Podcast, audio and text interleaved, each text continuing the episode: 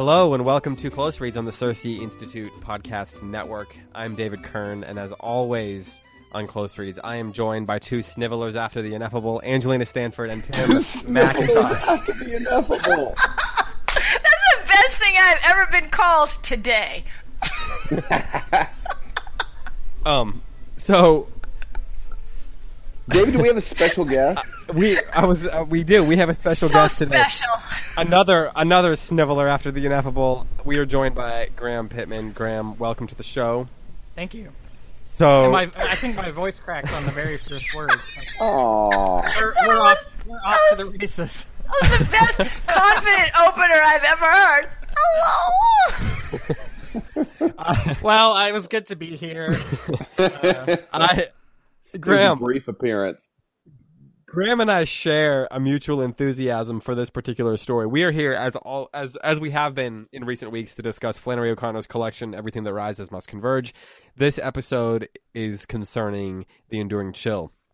Graham, what I've been asking everybody when they come onto the sh- you know come onto a Flannery O'Connor show, I asked um, Tim this, Angelina this, and then yesterday I asked Ralph Wood this. But what's where? What was your first experience with Flannery O'Connor? Before I answer that, I just need to let Tim know that this is more of an audition for me Oh, oh. to play the role of Tim in season three. We're gonna So shake this- things up. We're gonna recast. Yeah, just be on your guard. I will. I'm watching over my shoulder. Okay. Tim, I got to be a little honest about this. Yeah.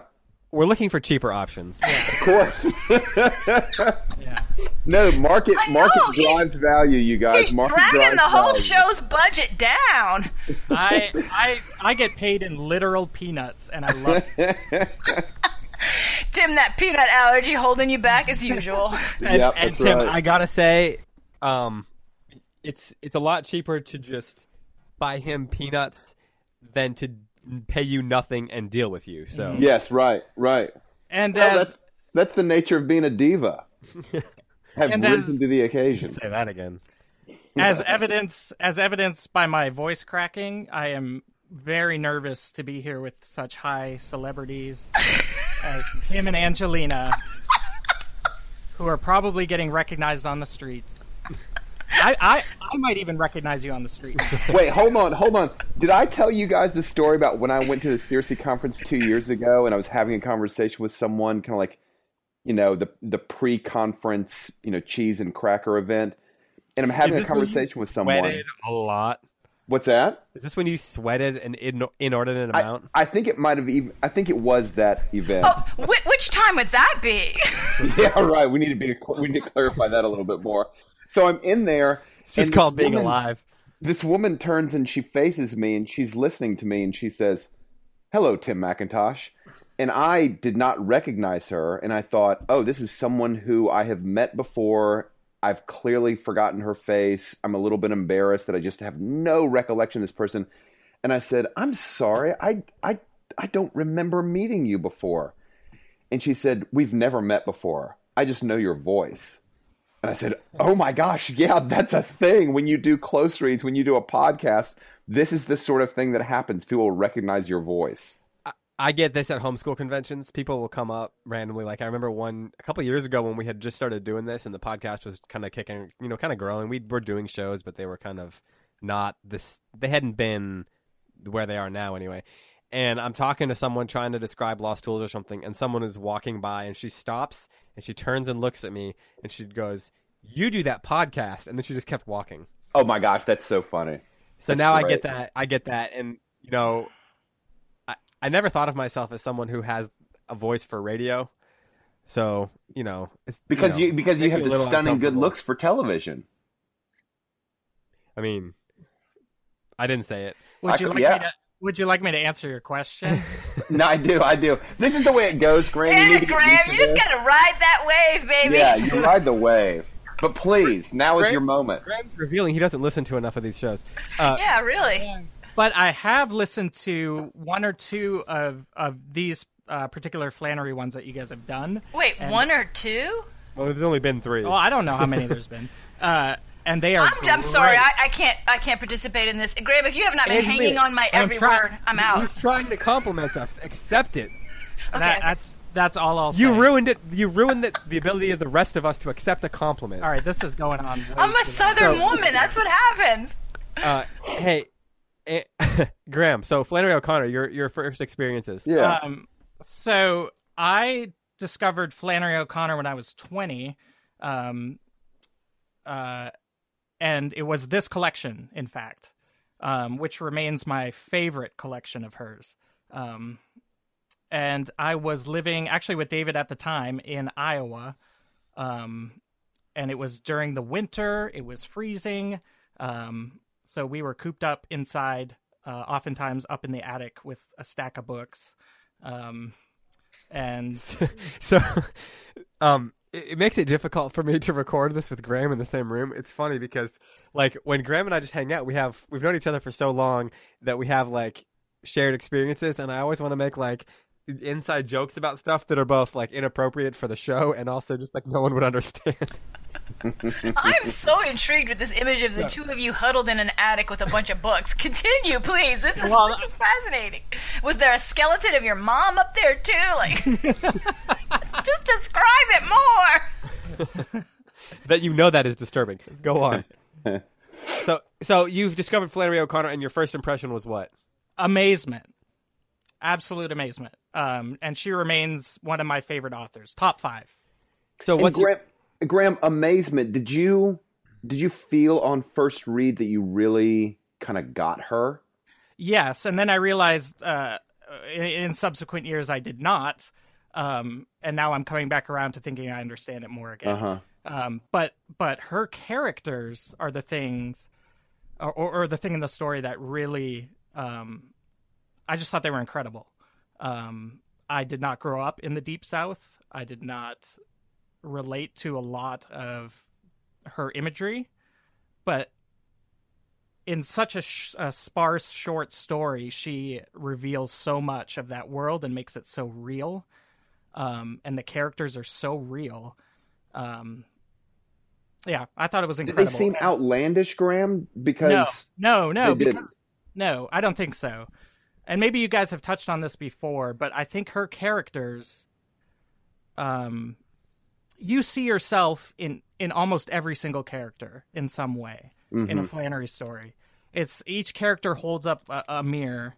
um and you see the good and the bad in yourself while you're reading and being at an impressionable age i would consider uh, 20 years old um, these stories i would say most of them had an impact on my life that actually changed me in some way at, at that time um, specifically this one and the first one which is kind of like a sister story to it the, uh, the everything that rises must converge So it's Um, interesting that you should say that because the, the the discussion I had with Ralph Wood, which is not currently live when we're recording this on Friday, but by Monday, you know, people, many listeners will have have uh, listened to it already.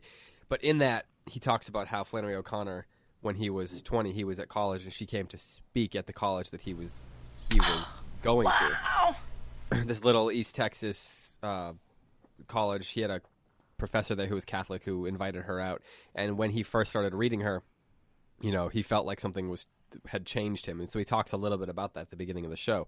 But um, one of the reasons I thought, you know, Graham heard we were doing the enduring chill, and he's like, "Oh, I want to, I want to be involved in that conversation," and I knew that we had a mutual appreciation for it. But one of the reasons that I thought that was a good idea is because it almost can help us reset the, the, the our approach to her a little bit. Not that not like reset the whole show, but it's just good to have that extra perspective when you've been talking Yeah. about something for three or four weeks. So um, before we go any further, I do want to like give you a chance to. Many of our listeners will know who you are, and some won't. So who are you, and why are You're you talking to me? Yeah, you, Graham. Mm. The one, I'm looking to, looking at you. Yeah. Oh, yeah. Why? Uh, why? What? What's your connection to CiRCE for people who don't know? i am the The two people that don't know. I am the creative director at CiRCE, so I I I do a lot of promotion and design and photography. Uh, working my way up to CEO. Um, it's a long journey. yeah, long journey. I, I have I've taken zero steps to get there, but there's only one or two people in between us. So uh, We always joke that Macbeth is like, I mean, that uh, CiRCE is like, you know, Macbeth Scotland. Like, just look out, Andrew. there's so much paranoia in this office. no, I come in. I uh, David and I share an office. We joke around. We listen to music. We design cool stuff. And then we go home. and basically we're we're the office in in our room in the office is like the the uh, what what would you call it? The heartbeat of CiRCE the uh, Yeah, we're the only epi- people that do any work. epicenter. Yeah All joking It's okay, aside, Angela, Angela, it doesn't matter. No one who works here listens to the show.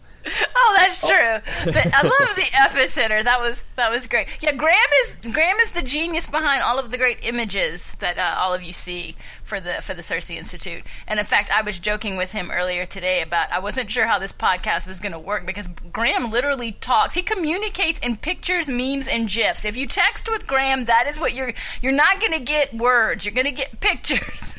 So this is I know this is a struggle for you, Graham. You're probably like imagining all the right images for each of the things you want to say. Well, no, he just uses that little thing where it pulls up all the gifts for you, and you can Yeah. choose one of twelve. Angelina all I have to say to that is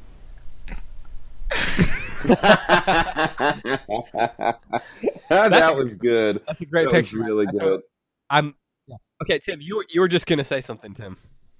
Oh, I was going to say, I'm really serious about this. CiRCE to me looks like a multi-million dollar organization, and it's because they got great designers behind it. So, seriously, CiRCE looks great, um, and I think the greatness is probably far the the look of CiRCE far outstrips the actual budget, is what I suspect. Well, you know, you can do a lot with those uh, Photoshop apps now. uh, Graham's I- got all those filters. He just takes. No, he just left. He just walked out. Um, so, Tim, I was not sure where you were going to go with that. You said it outstrips the budget, but I wasn't sure if you were going to say the budget or the talent or something like that. I was also not sure where he was going with that. I was holding my breath, like, what is happening? I So, landed. I would say I landed golden. Wouldn't you agree? Spe- yes. So speaking of talents, let's talk um, the enduring chill. Let's talk Asbury Fox. Um, this is my favorite story by Flannery O'Connor, and as much as I love her other stuff, it's probably not close. Um, Wow.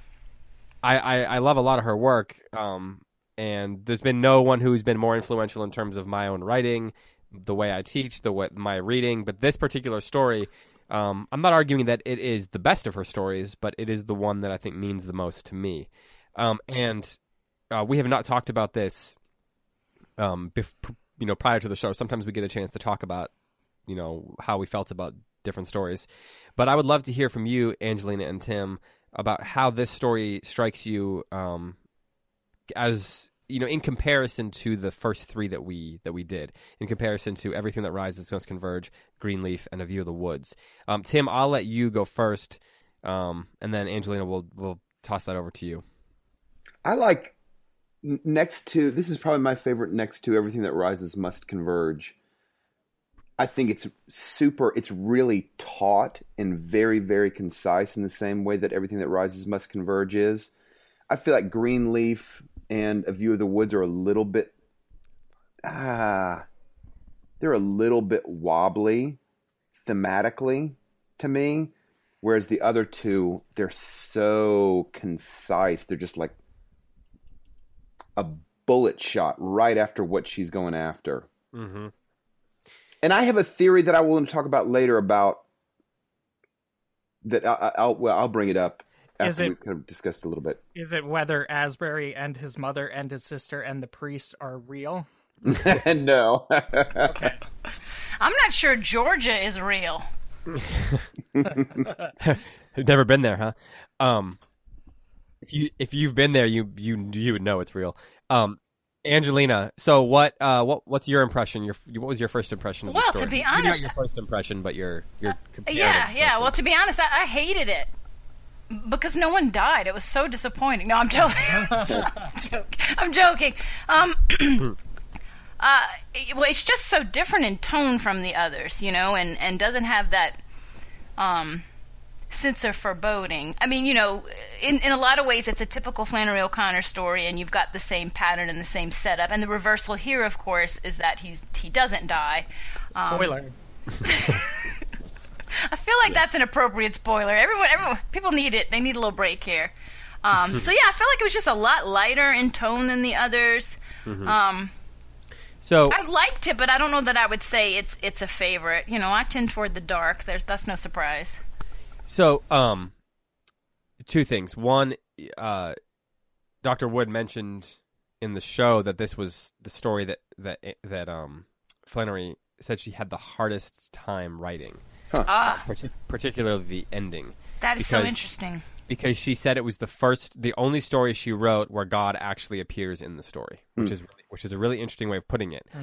Um, but I also, it's interesting that you mentioned there's not the sense of foreboding because I actually kind of, I don't know that I would say I disagree with that because I think it might be a matter of semantics, but I actually think that she is in a really genius way, um, creating a sense of foreboding in it through like some of these certain little throwaway lines and stuff where um, she's really building up to the end and what it do- what you don't get necessarily in this story that you get in other ones where you anticipate a death is you don't know exactly what's going to happen Yeah. which I think which I think creates a sense of tension that that is almost um, is is more tense if you will than when you when you pretty much can anticipate that someone's going to die because there's no sense you're like wait is this person going to die is he, what's going on is he really sick is he not but whereas like in Greenleaf you know that show she was going to die in A View of the Woods we she kept telling us through the whole story that someone's going to die Yeah, and I think I think on my very first reading of this, and maybe maybe listeners um, can relate. I don't know, um, but I did not. I did. I thought he was going to die. I thought he was deathly ill, and then when when the reverse happens at the end, you just like, oh, this this this guy's just a fool. This guy, this guy's just melodramatic. And then when you read it through again, you're like, oh yeah, this this guy's completely melodramatic the whole way through. And the doctor sees that. Um, his sister sees that. His long suffering mother is, you know, trying to help him as best she could. But um, Hey- I think it's fairly obvious as you read it that that he's just kind of a fool. Another okay, thing yeah, good. Because I don't know is- if it's because I read it before and knew he wasn't going to die, but yeah, I never thought he was going to die as I read the story because I kept thinking he has he has he has attached so much like meaningful significance to his life Yeah. with the fact that he's going to die this artist's death, so it has to be denied him. Yes. And and and as you read it, it uh, uh, subsequently, it's just hilarious. Like the the steps he takes throughout the whole thing. Even even sneaking down the hallway in an Afghan to listen to a conversation that somebody else is having about him to try to like see oh what's the significance what are they talking about me you know I will say this though, it's it's not predictable. Even though I never felt like he was going to die, it was a sweet twist that he made himself sick. In his, you know, that turns out his mother's wisdom had something to it, right? yeah yeah Well, actually, I don't think he made himself sick. I think the two uh, dairy farmers made him sick on purpose. But um, oh, you think they did something to What Oh, him? yeah. David? they're playing a trick on him. But before we get further, let's um, let's let's summarize. Tim, you're our resident summarizer. So for those who may have not read it in a for while, for now right? Till till Graham takes over. Can you? In fact, Graham, would you like to audition for the resident summarizer? no job? no no He's I've already got a that. GIF ready to go. Yeah, he does. Hey, Tim- yeah, he just showed it to Tim me. Yeah. you're Tim you're a It's, master it's a shrug. you're a master go ahead Tim, why don't you go ahead and summarize for us, just for people who maybe are reading it this time through, but they've read it in the past and Sure. maybe just need a quick refresher. So Asbury Fox uh, arrives home on the train as the story begins. He's picked up by his mother and by his sister. Uh, he's deathly ill in his own mind. He's gonna. He's on his way to dying. His mother uh, recommends that they bring Doctor Block in to have a look at him, and he, Asbury Fox, keeps repeating this cryptic phrase: "What I have, Doctor Block can't heal me of." yeah Um, so he goes upstairs once he gets home, and he com- he commences to kind of get on with his death. He's shivering. He's ill. There's not much that happens as far as plot. The major plot points happen through a couple of recollections that Asbury has while he's in his supposed deathbed. He remembers that there are two farmhands, two black farmhands that he kind of wants to commune with and experience their life as part of his playwriting venture. He goes and he speaks to them. They both, they all um, steal a cigarette together, even though Asbury's mother has forbidden this. And then later they steal a glass of warm milk together, even though this is also something that his mother has forbidden. We find out later that, unless you're David, the milk um, poisoned him and The made him catch this fever. I'll explain in a minute. Oh yeah. The, milk, Um, the milk is not. I don't think the milk's poisoned. The milk's unpasteurized, but I think that the the farmhands there are. Well, I'll show you in a minute. Okay. Uh, Dr. Block visits a couple times. Asbury is convinced that he's going to die, and he asks for a Jesuit priest to come visit him, hoping that the Jesuit priest will be able to kind of communicate with him, with Asbury over art, because art is Asbury's god. He is going to, um, he kind of has a James Joyce kind of idea of the role of the art of, of art in his life. Oh yeah, Jesuit he asked the priest to talk about Joyce. Yeah, that's good. And the priest does not know. Yeah, I never met him. That was who- funny. who- who- yeah, that was very so. funny. What do you think about Joyce? Oh, I've never met him. Um, the Jesuit priest is kind of a big, clumsy oaf who's only concerned with introducing Asbury to God. This is clearly not what Asbury wanted out of the scenario. No, the opposite. He wants the opposite. The priest goes home. Dr. Block ends up coming back after Asbury has said his goodbyes. He's clearly expecting to die. Block comes back. Block says, Great news. You're actually going to live. We know what the problem is. It's a fever that can be remedied. And this kind of turn happens with Asbury in which he recognizes that he is going to live despite his death wish and in living this veneer is stripped away from his view of the world and he begins it looks like to see his life clearly as the as the story closes. His his literal chill gets replaced by a different kind of chill. And and and I think uh, one of the big plot points um, is the letter that he writes to his mom, um, detailing how her failures have Mm. caused him grief, and, and he he's writing it to give to her so that she'll be hurt. Uh, not only that she'll be hurt, he he says that he hopes it'll help help help her grow or help change her or whatever, but he wants to hurt her. Right. Um, and this is how this story parallels everything that rises quite a bit in that you have um, a main character who has some sort of uh, he despises his either upbringing home uh, in this case it's both both mother um, in this story i think you don't see like i would describe uh, mrs fox as long suffering and you don't Yeah. really get a huge sense Yeah. of why he's so angry right. Right. um, or not or not as much of a sense as in uh, everything that rises. Uh, but but you can tell. I think it mentions a couple times. You see some of the things that kind of irk him. well, she's small, right? She's small. He's cultured. and This the is- the only time she erupts at him, it's twice, and it's within the same page. Um, she says something to him icily, I think, and fiercely, and it's when he he says, um, he just keeps get, he just keeps pushing her and pushing her and pushing her, and then Yeah. finally she's like, "I'm not going to let you die." You know, that's the only time you see her um, uh, described that way, and it's when she's trying to protect him even more. Um, and so, like this woman, it seems to be like she obviously has her problems, uh, uh, and that that Asbury is very self righteous about. Um, but she see she seems like a really nice character. Um, especially compared to the mother and everything that rises Oh yeah, or Right. Mrs. May. You know, like it- May. very puzzling. All this animosity he has toward her. Yeah. Well, both of those, both everything that rises and the enduring chill, are seem to be somewhat autobiographical. Oh yes, I was definitely about- thinking about that. You know, they're about young writers who, convinced of their genius, head off somewhere to find culture and are forced to come back and rely on their mothers, which, of course, is the same thing that happened of, of O'Connor. Uh, The, really, the only difference being that O'Connor um, had real genius. But you, I can't help but wonder if somewhere along the way, young O'Connor, um, thinking through or, or, or realizing her own prejudices towards her mother, which, if you look at her letters and know something about her biography and stuff, she actually had a very real prejudice against her mother. She she didn't, you know, there were there were some complications in there. They had a very complicated relationship, and you and I can't help but wonder if she had a moment like what's in the Enduring Chill, where she realized that, like Asbury Fox, she was going to, in the end, have to stay home and be and rely on her mother to care for her. You know, Asbury's illness is going to come and go.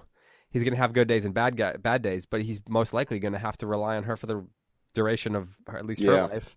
To you know, there's going to be the days when he's bedridden, um, and I, you know, against everything that his his pride stands for, he's going to have to rely on her to care for him, and so he's going to be tethered to his home. And O'Connor came to value that, right? And she came to appreciate that, and and you, I guess, you could hope that that's what happens with with Asbury moving, you know, as he moves forward in his life. Um, Graham, I want to ask Graham a question. Graham, you said that his chill is replaced by another chill, and it made me think of the last line of the entire uh, story. But the Holy Ghost, emblazoned in ice instead of fire, continued implacable to descend. Explain what you mean by another chill replace the chill that he had. Yeah, why don't you go ahead and explain that for me, Tim? I, I don't know. I genuinely you- don't know. Do you mean by the second chill the idea that like when we experience something profound or transcendent, we get that chill in our spine Uh, type thing? No, I think no, because I think Flannery O'Connor is getting like she, she says that the dove, or sorry, the the bird, um, descends right, like the dove descends um, in the Gospels. Yeah, that's a good Um, so so we've got the Holy Ghost coming onto him, and what a- a- and it says it gives him an enduring chill, right? Uh, he saw that for the rest of the day, as frail, racked, but enduring, he would live in the face of a purifying terror. Um, and he mentioned the chill earlier when he goes numb. Um, I actually underlined so- all the places in the story where it talked about the chill, so I'm finding this very fascinating. Well, and it, that it says that as this is going on, his legs, his, his leg, his limbs that had been racked for so many weeks by fever and chill were numb now. The old life in him was exhausted, and he awaited the coming of new. mhm. It was then that he felt the beginning of a chill, a chill so peculiar, so light that it was like a warm ripple across a deeper sea Right. of cold. And- his breath came short. and this is indicative, right? Right. It says it's like the Holy Spirit coming upon him. See, the And I Holy think she- Spirit comes down in the waters of baptism, but this is ice. You see, so it's that idea. It's Yeah. it's going to pierce his heart. It's like an icicle. You Violent, violent. Yeah. yeah. Yeah.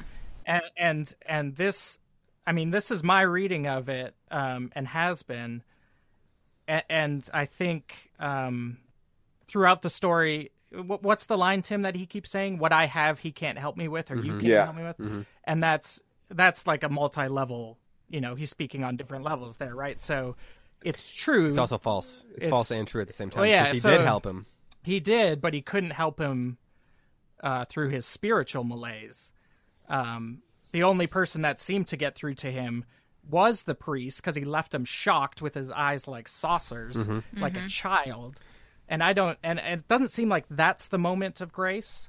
It seems like when he gets that that diagnosis that he doesn't want, for some reason that that is the moment. And I don't, I don't know why. I'd love to hear why you guys So- think that's. I don't think this is a story about a moment, though.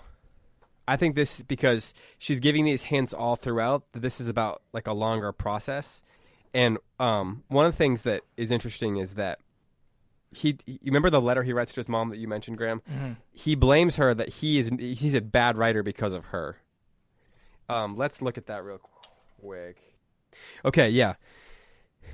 If reading it would be painful if reading it would be painful to her, writing it had sometimes been unbearable to him. For in order to face her, he had had to face himself. Mm. I came here to escape the slave's atmosphere of home, he had written, to find freedom, to liberate my imagination, to take it like a hawk from its cage and set it whirling off into the widening gyre. Which is the, that's such a stupid reference by him, uh, but it's hilarious. And what did I find? It was incapable of flight. It was some sort of bird you had domesticated, sitting huffy in its pen, refusing to come out. The next words were underscored twice. I have no imagination. I have no talent. I can't create. I have nothing but the desire for these things. Why didn't you kill that too? Women, woman, why did you pinion me? Um, but the, the interesting thing is, so he blames her for not having imagination, but then he constantly reveals that he has imagination.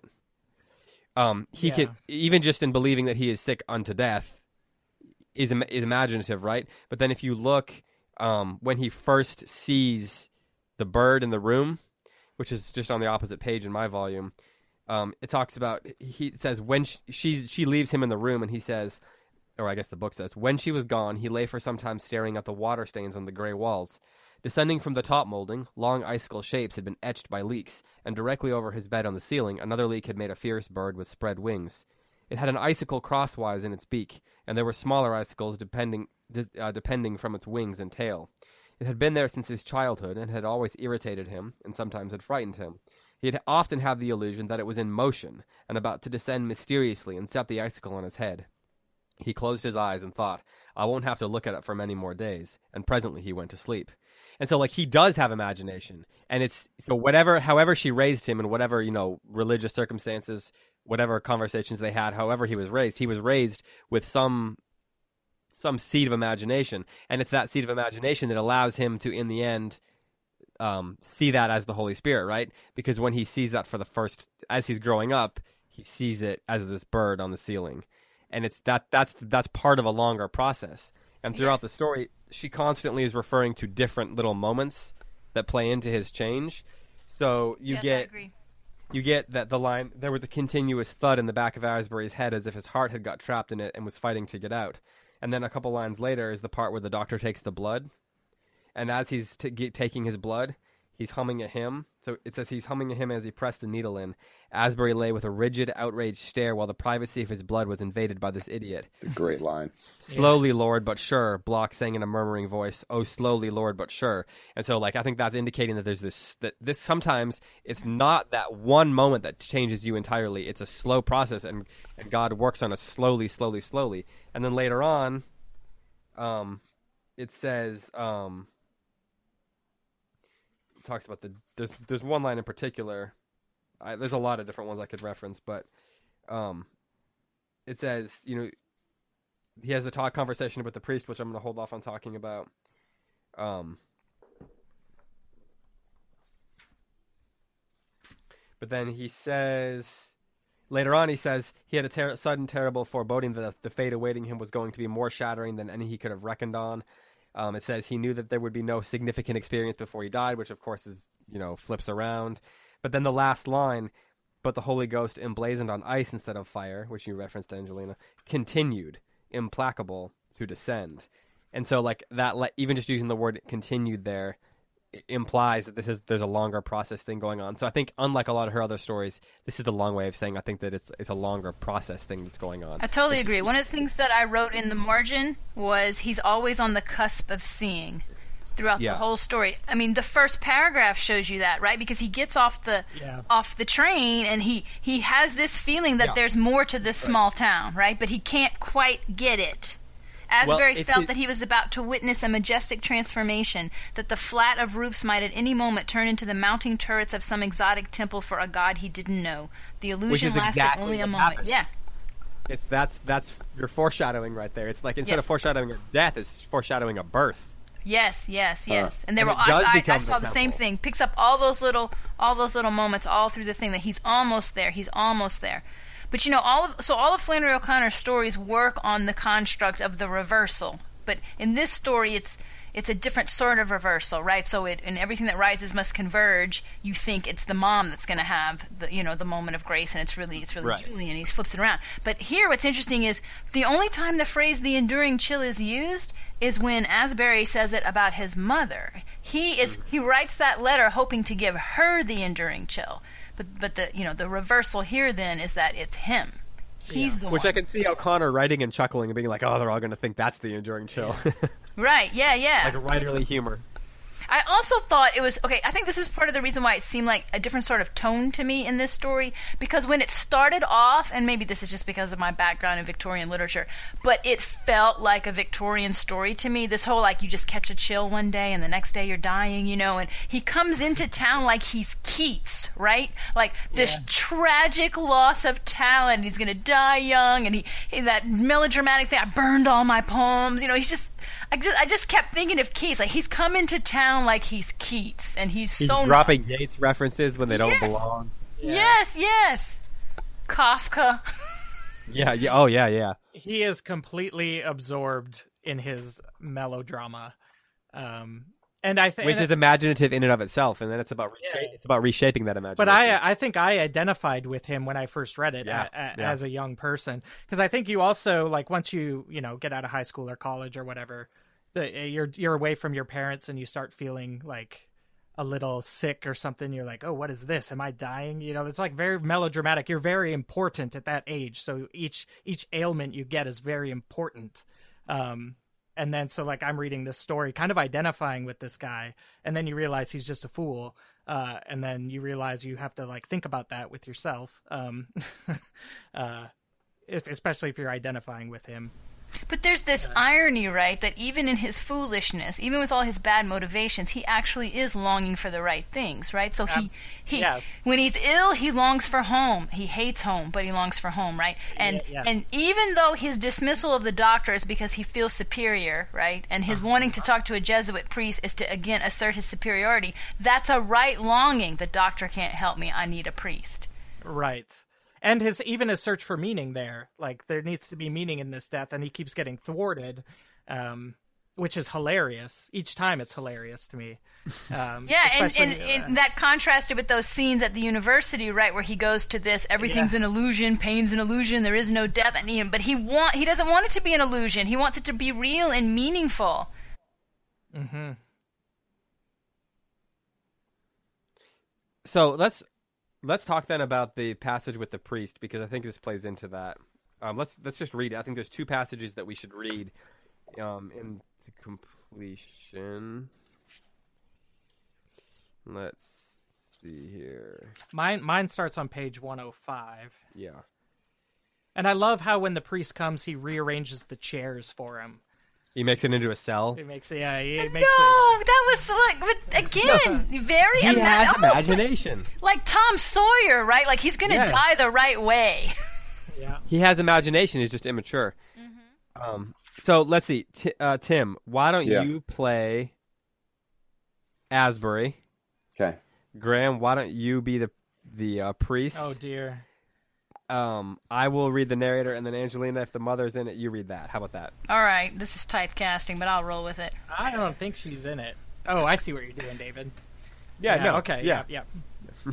Uh, so let's start with Mrs. Fox stiffened and did not budge. Yeah, I think you might be out of a, some lines here, Angelina. That's okay. Uh, I can handle it. Mrs. Fox stiffened and did not budge. I'd like to talk to Father Flynn alone, Asbury said, feeling suddenly that he had an ally, although he did not expected he had not expected a priest like this one. His mother gave him a disgusted look and left the room. He knew she would go no further than just outside the door. It's nice to have you to come, Asbury said. This place is incredibly dreary. There's no one here of an intelligent person can there's no one here an intelligent person can talk to. I wonder what you think of Joyce, Father. the priest lifted his chair and pushed farther. You'll have to shout, he said, blind in one eye and deaf in one ear. What do you think of Joyce? Asbury said louder. Joyce? Joyce who? asked the priest. James Joyce, Asbury said and laughed. The, the priest brushed his huge hand in the air as if he were bothered by gnats. I haven't met him, he said. Now, do you say your morning and night prayers? Asbury appeared confused. Joyce was a great writer, he mur- Oh, shoot. Joyce was a great writer, he murmured. Stage directions, stage directions, yeah, Tim. Right. Tim needs him before the line. Yeah. Oh, you don't, eh? said the priest. Well, you'll never learn to be good unless you pray regularly. You cannot love Jesus unless you speak to him. The myth of the dying God has always fascinated me, Asbury shouted, but the priest did not appear to catch it. Do you have trouble with purity? He demanded, and as Asbury paled, he went on without waiting for an answer.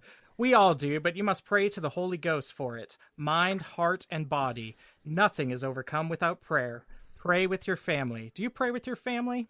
God forbid, Asbury murmured. My mother doesn't have time to pray, and my sister is an atheist, he shouted. A shame, said the priest. Then you must pray for them.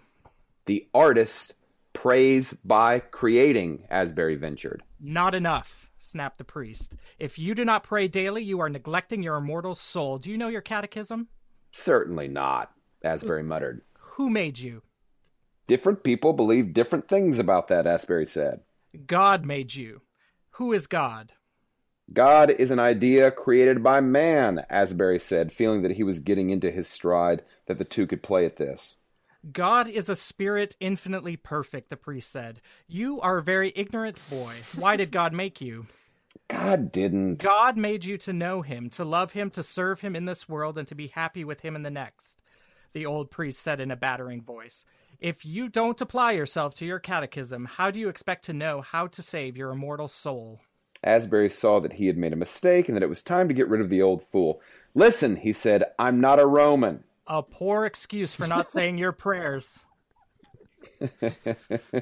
Asbury slumped slightly in the bed.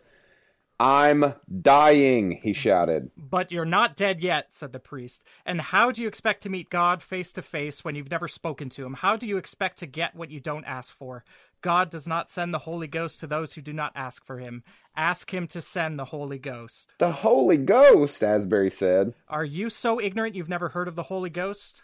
Certainly I've heard of the Holy Ghost, Asbury said furiously, and the Holy Ghost is the last thing I'm looking for. And he may be the last thing you get. But um boom. so do y'all think this, this means that he asked? Well, let's talk about that in a second. Perhaps. Well, okay, go ahead. Let's talk about it now. No, you're not talking about right then, right? No, but I mean, if he gets the Holy Spirit at the end, did, does that mean that at some point he asked for it? I don't know. Perhaps. It's just striking me that Well- I mean O'Connor obviously put that in there intentionally. Yeah, I think that um, I wondered about the scene with the blood, if that could play into it. I've I've been trying to detect if there's any moment when the priest in some way contacts him in a way that there's like something like that could have happen there. Well, it says Um, he, he feels like he's pinned to the bed after a little while. Well, I mean, yeah, if we keep reading, of course, he says the Holy Ghost will not come until you see yourself as you are, a lazy, ignorant, conceited youth. So maybe that's the moment. Maybe he does come to realize that. Hmm. Hey, okay, so he leaves the room. If we go ahead a little bit. And then the priest chastises the mother. You've failed him. Okay, hey, let's let's jump ahead a little bit to the next morning. So it's like two paragraphs ahead. There, yeah, there is that thing about the failure. So and the mother, but then it says the next morning he was so weak that she made up her mind he must go to the hospital. I'm not going to any hospital, he kept repeating, turning his thudding head from side to side as if he wanted to work it loose from his body. I'm not going to any hospital as long as I'm conscious. He was thinking bitterly that once he lost consciousness, she could drag him off to the hospital and fill him full of blood and prolong his misery for days. Um, that's, that's interesting. So there's the taking out of the blood, the going in of blood. That's that's there's something sacrificial about that. You know, Yeah, yeah. the reference to the temple early on. He was convinced that the end was approaching, that it would be today, and he was tormented now, thinking of his useless life. Which is kind of true, right? It ended up kind of being an end. He felt as if he were a shell that had to be filled with something, but he did not know what. So there's like, in, there might be an internal moment of questioning here, or of, of like asking for something here. Yeah, because He he, needs to to- be filled with the Holy Ghost, right? And so right after that, he looks up Yeah. at the bird. Yeah, so uh, okay, so he, it says he began to take note of everything in the room as if for the last time. So ostensibly he's doing it because he's just kind of taking it all in before he dies, but there's something more going on. The ridiculous antique furniture, the pattern in the rug, the silly picture his mother had replaced. He even looked at the first fierce bird with the icicle in its beak and felt that it was there for some purpose that he couldn't divine. And then there's this. This is really important. There was something he was searching for, something that he felt he must have, some last, significant, culminating experience that he must make for himself before he died, make for himself out of his own intelligence. He had always relied on himself and had never been a sniveler after the ineffable. and then jump ahead two paragraphs. So grows. Okay, jump ahead one paragraph. As the day wore on, he grew more and more frantic for fear he would die without making some last meaningful experience for himself. And then the next paragraph. The light in the room was beginning to have an odd quality, almost as if it were taking on a presence. In a darkened form, it entered and seemed to wait. Outside, it appeared to move no farther than the edge of the faded tree line. And I think this is the real beginning. Like, Yeah. there's a bunch of beginnings, and then this is where it. Yeah, I it that too. A, it takes a new, new, um, kind of takes a new form. Um, suddenly, he thought of that experience of communion that he had had in the dairy with the Negroes when they had smoked together, and at once he began to tremble with excitement. They would smoke together one last time. And then he calls them up and they they talk. But so if he if he's asking, it seems to be happening like maybe it's not he directly asks, but he's longing for something, right? And he's his imagination and his his his moral imagination, his spiritual imagination is open to something. You know, he's not a nihilist like Julian. Right. There's Yeah. something more going on, and he just he's been looking in the wrong places. His pride has gotten in the way, and when the priest talks to him like that, and he opens it, his eyes are opened that way. Like that's super. I mean, like she didn't do that on accident. That she walks in, and he sat up and opened his eyes, right, and his eyes are wide, right. So his eyes have been opened to something about himself. Graham, you look like you're gonna say something. Yeah, so uh, where he says he he has to have some meaning brought forth from his own intelligence. And I think that's where you see so he thinks the conversation with the workers is going to do it. It doesn't. He thinks bringing the Jesuits is going to do it. It doesn't. Writing the letter to his mother is going to do it. He doesn't get that chance either. And so it's when maybe he gives up and realizes I can't do this out of my own intelligence, pride, whatever it is, is when you see that ending come um, and where he's broken in that too his whole his whole framework or paradigm shift out of i'm not dying. Um, all everything i've been trying to do up until this point it's kind of gone.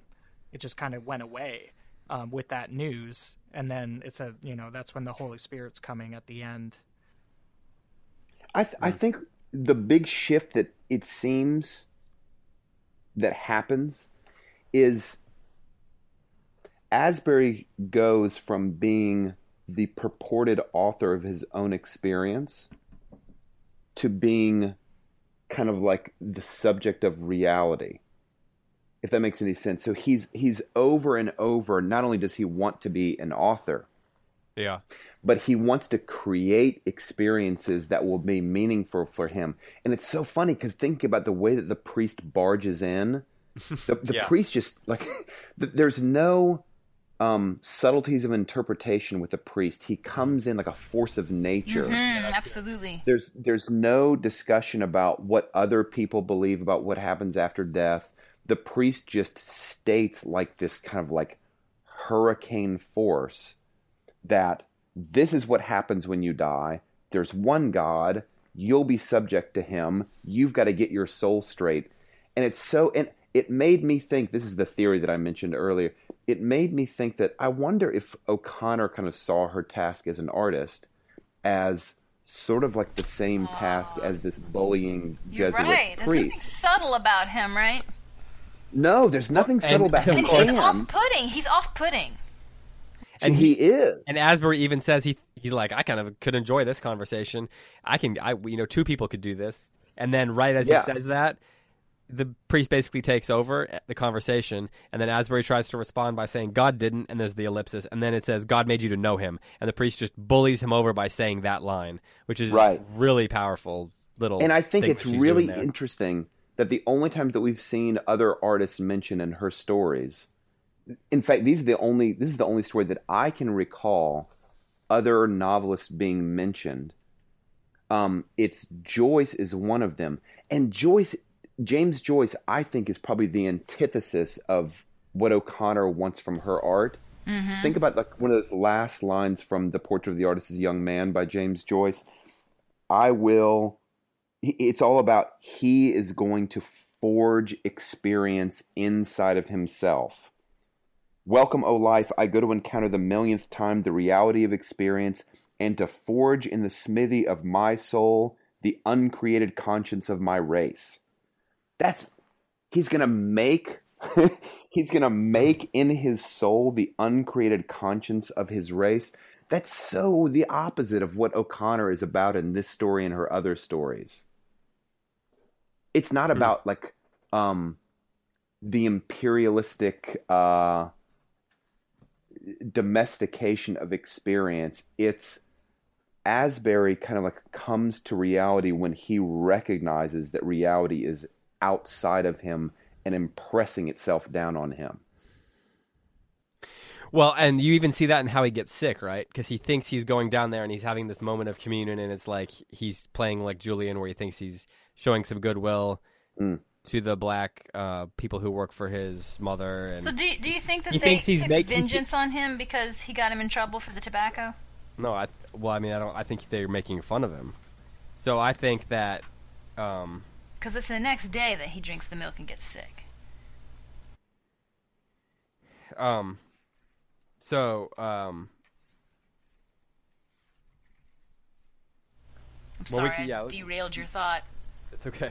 Um, but well, but it's just funny that he thinks, you know, he thinks he's being, you know, generous and kind and loving, and that he's gonna. Free, he talks constantly about freedom, right? With the two black people who work for his Yeah. mother, the two black guys, and he and he is like constantly like doing this is gonna free you. You can get you basically do whatever you want.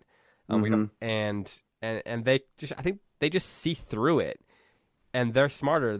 They're smarter than that, even though they may not see it, seem it on the surface. And so he thinks he's doing that, and then in the end, in in acting that way, he it, it that's the thing that causes him to get sick. Yeah. I want to just say one more thing about the James Joyce reference. Mhm. I think it's so interesting that that Asbury thinks he's returning home to what he perceives as slavery, right? Mhm. The slavery of this home. And it's so interesting that by juxtaposition, James Joyce thinks that he's going to achieve freedom by leaving home. That's how that's how the portrait of the artist as a young man closes. Stephen Dedalus is going to leave home and and achieve freedom. Asbury thinks that by returning home, he's entering into slavery again. But he actually, by entering home, by being bedridden, that's the avenue by which he achieves freedom in the end. It's a complete reversal of, of what James Joyce is Well, about. that's a Well, great, and- great And it's the gospel, though, right? yes. Mm-hmm. I mean that. I mean, I don't need to say anything more than that. Let's Well, talk. okay, wait. Before we Go do ahead, that, though, ahead. so one thing I looked for this time as I read it, because of what we talked about in the last story of View from the Woods, I looked for the woods references and the trees, and of course they were here. So Mm-hmm. when you said, "Oh, I think this paragraph is the turning point," that I had underlined the line because it's about the trees, right? The light in the room was beginning to have an odd quality, almost as if it were taking on a presence. In a darkened form, it entered and seemed to wait. Outside, it appeared to move no farther than the edge of the faded tree line. Several times she makes that same reference that he's positioned himself where he's looking out to the tree line, and it's like this barrier. But then at the end, it breaks through that barrier. Mm. A blinding red gold sun moved serenely from under a purple cloud. Below it, the tree line was black, black against the crimson sky. It formed a brittle wall, standing as if it were the frail defense he had set up in his mind to protect him from what was coming. But it comes anyway. Yeah. Yeah. So similar to a view from the woods. Mm-hmm. There the were red and the woods and the purple. and the Yeah. crimson. There's Mm-hmm. like four or five colors mentioned right there, and I don't think there's colors mentioned very much in this story. At the beginning, Oh, at the beginning there was, but yes, yes, same thing. But yeah, in his imagination of the town. Hey, Um, aren't aren't red and uh, like the crimson and the purple and all that? Aren't those the colors of the temple?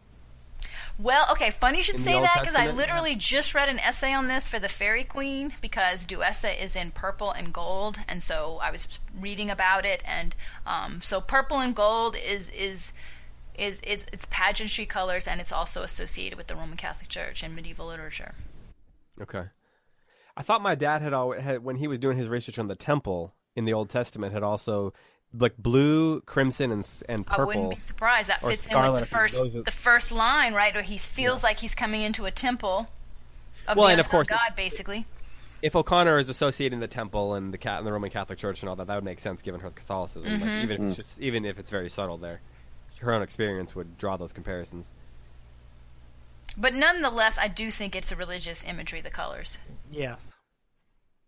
Let's talk about that. Um, the stuff with the guys and the milk and all that. Um, because as you said, uh, they it happens the next day and he gets them in trouble because the milk smells like smoke because they're not supposed to smoke up there and they do.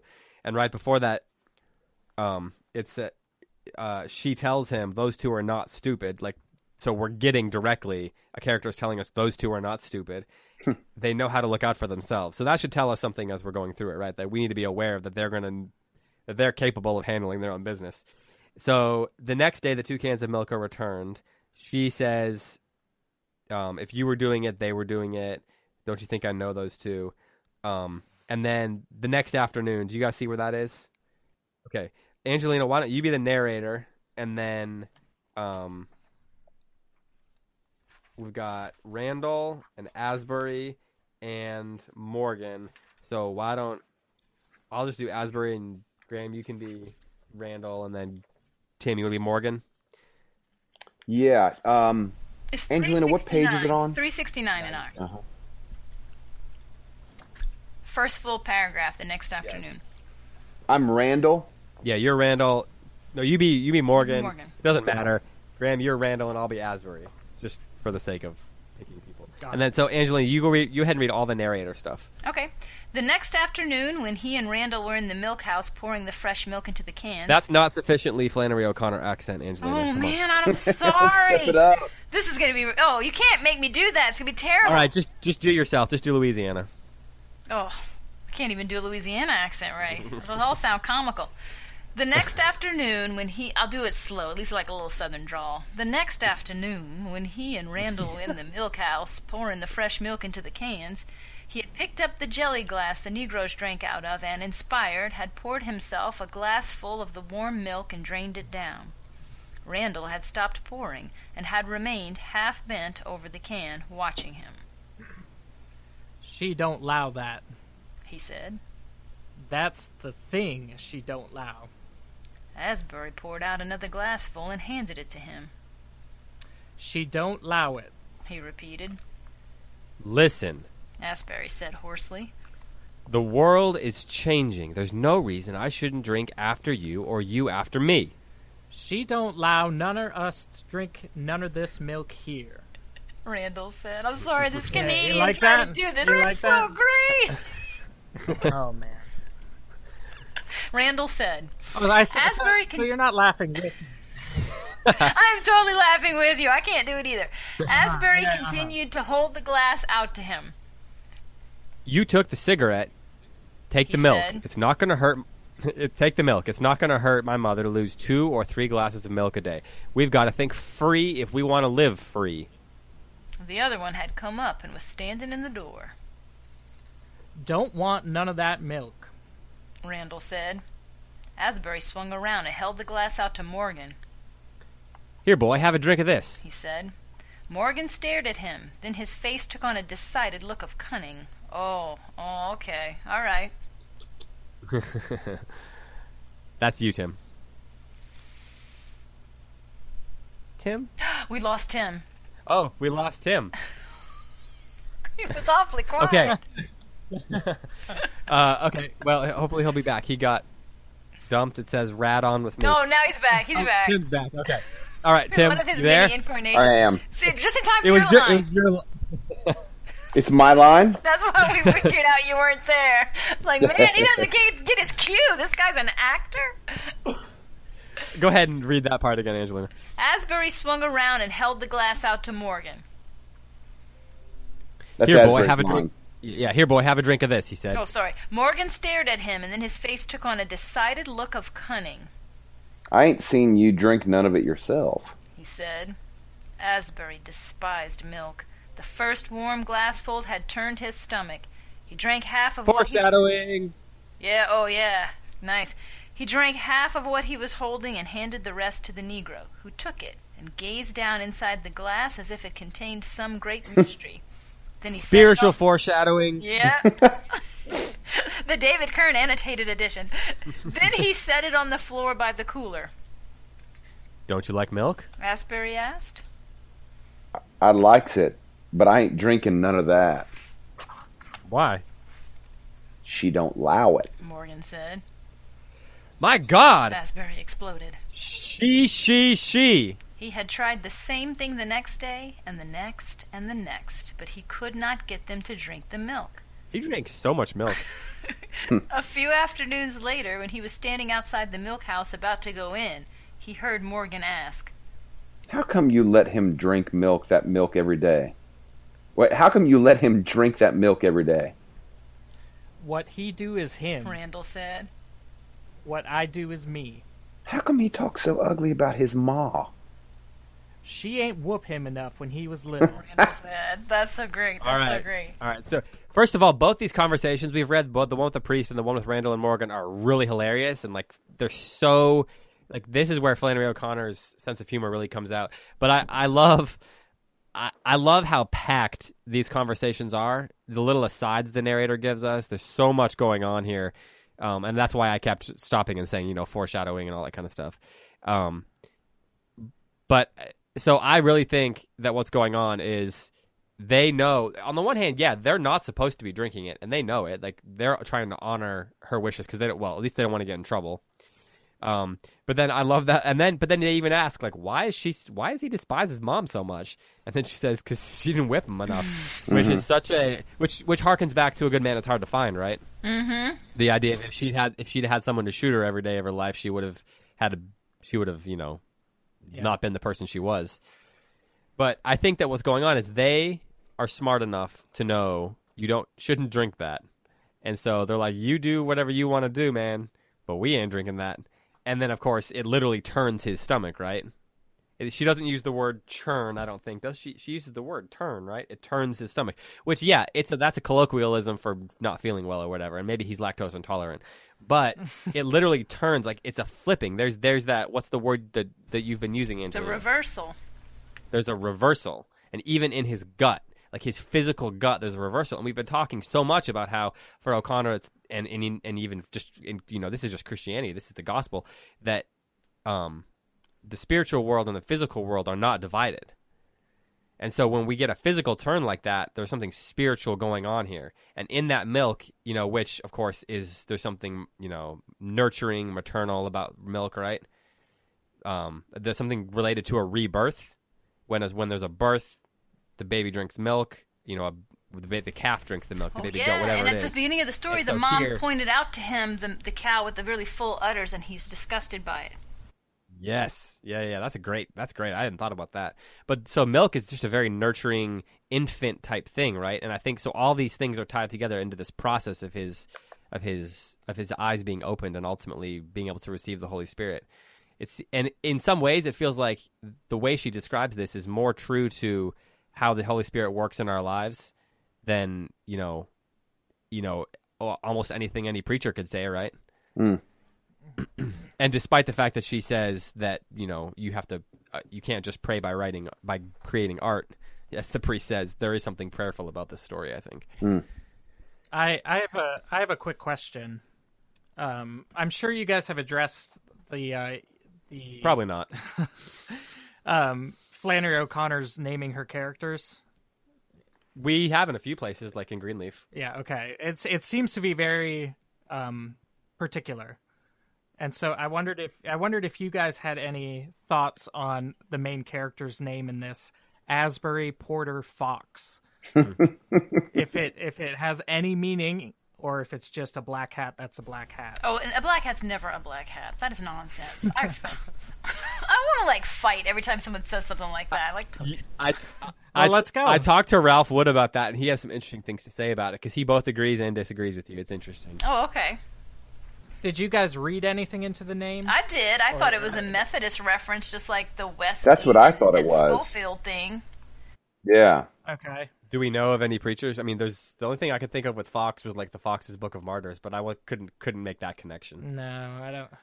It's Well, I mean, he they, thinks they- he's a martyr, like Julian. He's a martyr. Huh? ah That's interesting. I don't know what And the they give us his- is, but yeah. yeah they give us the middle name. That might be his ostentatiousness. That could be yeah because that is very dramatic. Yes, to put his full name. I mean, it's basically like comma yeah, yeah. Esquire, you know? Yes. okay, I just I, I I couldn't pull anything out of that, and I I usually assume that she's trying to tell us oh, definitely. through those names. Def- you know, when So- she makes the line about you should write another Gone with the Wind, I I couldn't help Yeah. but wonder if somebody had told that to Flannery O'Connor. Oh, Oh, totally. And then she says, "Put the war in it; it'll Put make it the- longer." Yeah, exactly. Like we need another Gone with the Wind. Like like I can just imagine that this read very autobiographical to me. Like how many of those conversations did she have with people about, you know, oh so what's your I- book? What are you writing on?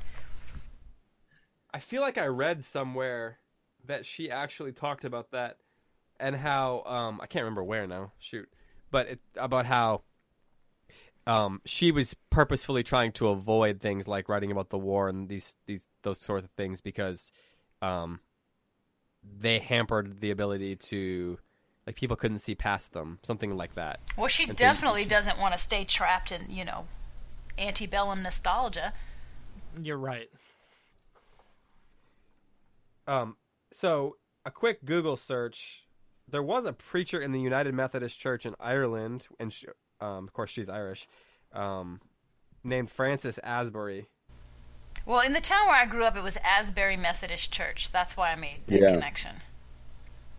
Asbury's kind of the inheritor to John Wesley in the Methodist That's tradition. what I thought. Okay, yeah, he was one of two b- first, one of the first two bishops of the Methodist Episcopal Church in the United States. Yeah. He spread Methodism in America as sec- as part of the Second Great Awakening, and he founded several schools during his lifetime. Although his own formal was education was limited, his journal is valuable to scholars as a, for account of its frontier for its account of frontier society. Okay. Um, so there's there's got to be something to that for sure. Yeah, if I were to- if I were to references the bet- Methodists. the significance of the I, I would bet Asbury's the the Methodist theologian has got to be the namesake for Asbury Fox. I don't know about the Fox part. Fox Fox's Book of Martyrs that makes some sense. It's a Protestant tome against the kind of Russian the, the Roman oppression of the um, Protestant Revolution. I, that I guess that could work. Okay, so Samuel Porter Jones was an American lawyer and businessman from Georgia who became a prominent Methodist revivalist preacher across the southern United ah. States. Huh. Lived from 1847 till 1906. Huh. Georgian lawyer businessman met prominent Methodist in where she lived. Pretty sure she knew that. So that Yeah. this all has to be playing together here. Hmm. It's interesting that she she plays on the Methodist so much. Yes. I mean, Tim, are there just a lot of Methodists in Georgia? There are a lot of Methodists in Georgia. I mean, And, well, there are a lot in the South in general. And Methodism, it, it- the relationship between Methodism and the Second Great Awakening is really strong. Yeah, that's and true. I would think, I mean, I don't know, but I would think that Flannery O'Connor would not look upon the Second Great Awakening as sort of like the high point of American religious fervor. It's kind of, it's where things start kind of getting divorced from traditional Christianity mm-hmm. in the way that, that, that yeah. Yeah, revivalism has much more to do with kind of this like whipping up into an emotional state so that one has Oh, and yo, look, a few, supposed di- a few lines down, you know, she wants him to go talk to Mr. Bush, the retired Methodist minister. Yeah. Oh yeah. Yeah. I, I think that as far as the second Great Awakening goes, I think that the Great Awakening, um, I, I think that she uh, probably had a complicated relationship with it. Like uh, she seems to um, have some sympathy, like narrative sympathy, for a lot of um, revivalist type. Like Mrs. Greenleaf. Yeah, yeah. I think so too. Um, but of course, she also was very active in trying to avoid being directly Catholic. Uh, Greg, I mean, um, Ralph Wood in the interview, he pointed out that her name, she was named Mary O'Connor, and she took the Flannery, it was her middle name, it was a family name, because she thought that it sounded less Irish Catholic than Mary O'Connor. Ah, and it as. Ralph Wood, as Ralph Wood said, ma- the name Mary O'Connor for an Irish Catholic is like that's more Catholic than the Pope. So, uh, that's what he said to me. yes, and Uh, I, I w- see. I uh, there were a few people kind of commenting on the Facebook page in in, in, in this sort of same vein, and I, I have never felt like. Uh, Flannery O'Connor is proselytizing for the Roman Catholic Church. That her vision is so much bigger than that. I don't feel like these stories are not Protestant versus Catholic. This is, you know, Christianity versus modernity. Hmm Yeah, yeah. Well, listen, we are at almost an hour and fifteen minutes, uh, um, some of which we might actually be able to use. Um, let's go. Let's get some final thoughts from each of you. Um, Angelina, ladies first. Final thoughts from you. I really liked this story. It, it's so, it, it's good to see that she doesn't get in a rut. You know, she mixes it up, and I like that. And I guess one thing I'm looking at is the line right above what we're talking, right below what we just read. A death was coming to him legitimately as a justification, and there are there are several stories where she plays on the dual meaning of justification and brings up the theological aspects of that. Uh, especially, was it in Wise Blood that it's no man with a good car needs to be justified? Yeah. No, no. Wait, Or is, that, that is wise blood or a good man? is hard to find. No, no, it's Yeah, in one I of her novels. I think it's Wise blood. It's one of the It's novels. Blood, yeah. So Someone with that knows more will be able to correct us if we're wrong. right, it's one of the novels for sure.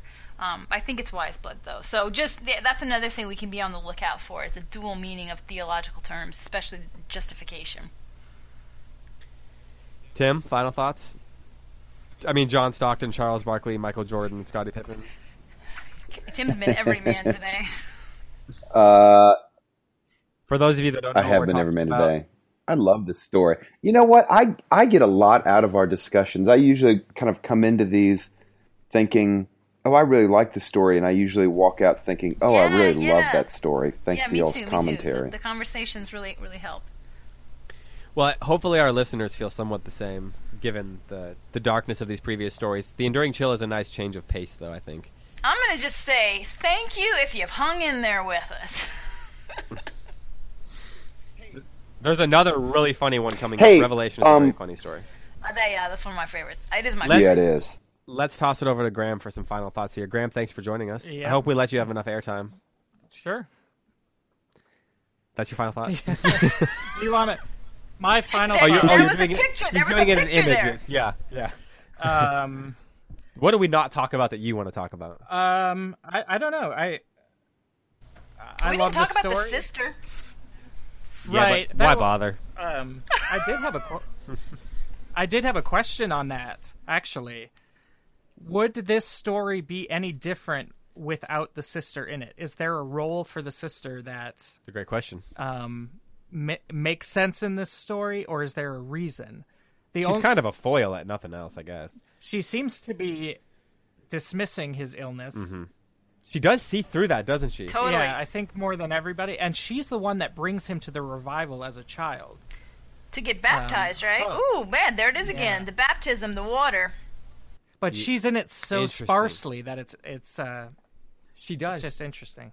and of course, we could have talked a little bit more about maybe what Flannery O'Connor believed about baptism and the Holy Ghost. Yeah, But that, that maybe that's the point where it all begins, you know, in, in O'Connor's mind. But this this story I think is a masterpiece. Um, like David said, I don't know if it's her best. I, it probably isn't. Um, but it, it connects with me. Um, I, I don't even think I can explain why very well. Um, but this one, yeah, I'm glad. I'm glad somebody doesn't get killed in it. Um, so that's a nice change of pace. But all the characters in this story, the three previous you've read, they are all like you can you can see the legitimacy in almost every single character's way of thinking and and it even in a story it'll switch um like things that julian thinks about his mother you're like this is right you know um but he's self-righteous and and he chooses the wrong thing immediately or he's you know they're all like these gray characters in a lot of ways and that's what we are and uh it's it's just kind of a it's just kind of an incredible writing i think. Yeah. just all this all these different shades like uh, yeah she's the re- she's the real 50 shades of gray right here flannery o'connor Absolutely. I'm so glad you reminded me that he was baptized. I forgot that. And mm. as Yeah. we were talking about the Holy Spirit and the gradual process, I was thinking to myself, I wonder if he was baptized as a child because Flannery O'Connor would have thought that that was the moment when that process would have begun, right? Mm-hmm. Yeah, I, I think so. I would. I Yeah, would- this I would- idea that, you know, he can't escape he can't escape the Holy Ghost because he got it as a child when he was baptized. And it's constantly pursuing like a bird in motion. almost. Yes, and he and as a child he he sees it and thinks of it. You know, the duel the bird and and the icicles. and and hopefully and i guess his imagination was open his his eyes were open bit by bit his imagination was open and therefore his heart was open just enough that it didn't take the goring of the bull or whatever that, that, that it's a little more ho- it's a little more hopeful hmm. and i think in that way maybe maybe what maybe why it appeals to you and i graham is because it feels like it could be about the way the holy spirit actually works in most of us like it feels more true to the way we experience the Holy Spirit working in our lives, as opposed to like it's hard to imagine what it, like getting gored by a bull and getting killed. It's that's not something we can imagine experiencing to us, experiencing experiencing personally. You know, and the other thing I thought of as we were talking was he's not he's foolish, but he's not hard-hearted. Like we've seen in some of the other characters. He doesn't seem to be resistant to the grace. Like so he's he's almost always seeing it but he can't quite break through but but his reasons for not He thinks he's resistant, but he's not really. Right, but it's not like it's not like Mrs. May where he's screaming, "Get out of here!" You know. Uh, But the sister is the atheist. She's the one who's closed herself off, and the baptism to her is a joke, right? It's all a big joke. Hmm. She's more resistant to it, and I feel like he's foolish, but he's more open. A- And as the story ends, the hope is that then, as the priest says, he prays for his mother and his sister, right? That that, that, that, that the reversal in his own life allows him to pray for her, and then if clearly O'Connor believes, based on those, that, that, that there's power in prayer, right? Right, right. So, okay, well, we should wrap up. We got things to do, people to people to meet with, you know, set up for the Kindred conference this weekend. Yeah, I gotta You jump in my guys- car. You guys are awesome. Thanks for letting me come on. Oh, thanks, Graham. Uh, that was great. I really enjoyed your. Thanks for coming on, have to do this again. Yeah, some year we'll do it again. but yeah, I, I've I've loved listening to you guys when I do, um, and I've loved the Facebook group. That's awesome. The discussion on there has been fantastic. I love the disagreements, the discussion, uh, the camaraderie almost of it all. So it's uh, it's fun that you guys are active in that too. Yeah. So speaking of which, if you have not, if you're listening and you have not joined the Facebook group, head over to Facebook, search the Close Reads, and you should be able to find that pretty easily. And then uh, we have some Close Reads mugs out there. There are a few left. If you want to Oh, order, those are the uh, best. I'm so we- excited. those will be those that we've ordered those. Those will be in. Then we'll get them out to you guys. Um, please remember to subscribe via iTunes, Stitcher, wherever you access podcasts. Um, we have the Close Reads feed itself. Please do subscribe to that. In the long the long run, we may be splitting that off exclusively, so that you it's really the only place you can get it. We're debating that. Um, there's some pros and cons of that. So, um, and then of course, if you want to subscribe to the network, if you haven't yet, please do that as well. Um, and with that, let's say goodbye for Graham Pittman, for Angelina Stanford, for Tim McIntosh, and for all of us here at CiRCE. I'm David Kern saying farewell on Close Reads on the CiRCE Institute Podcast Network. Talk to you next time.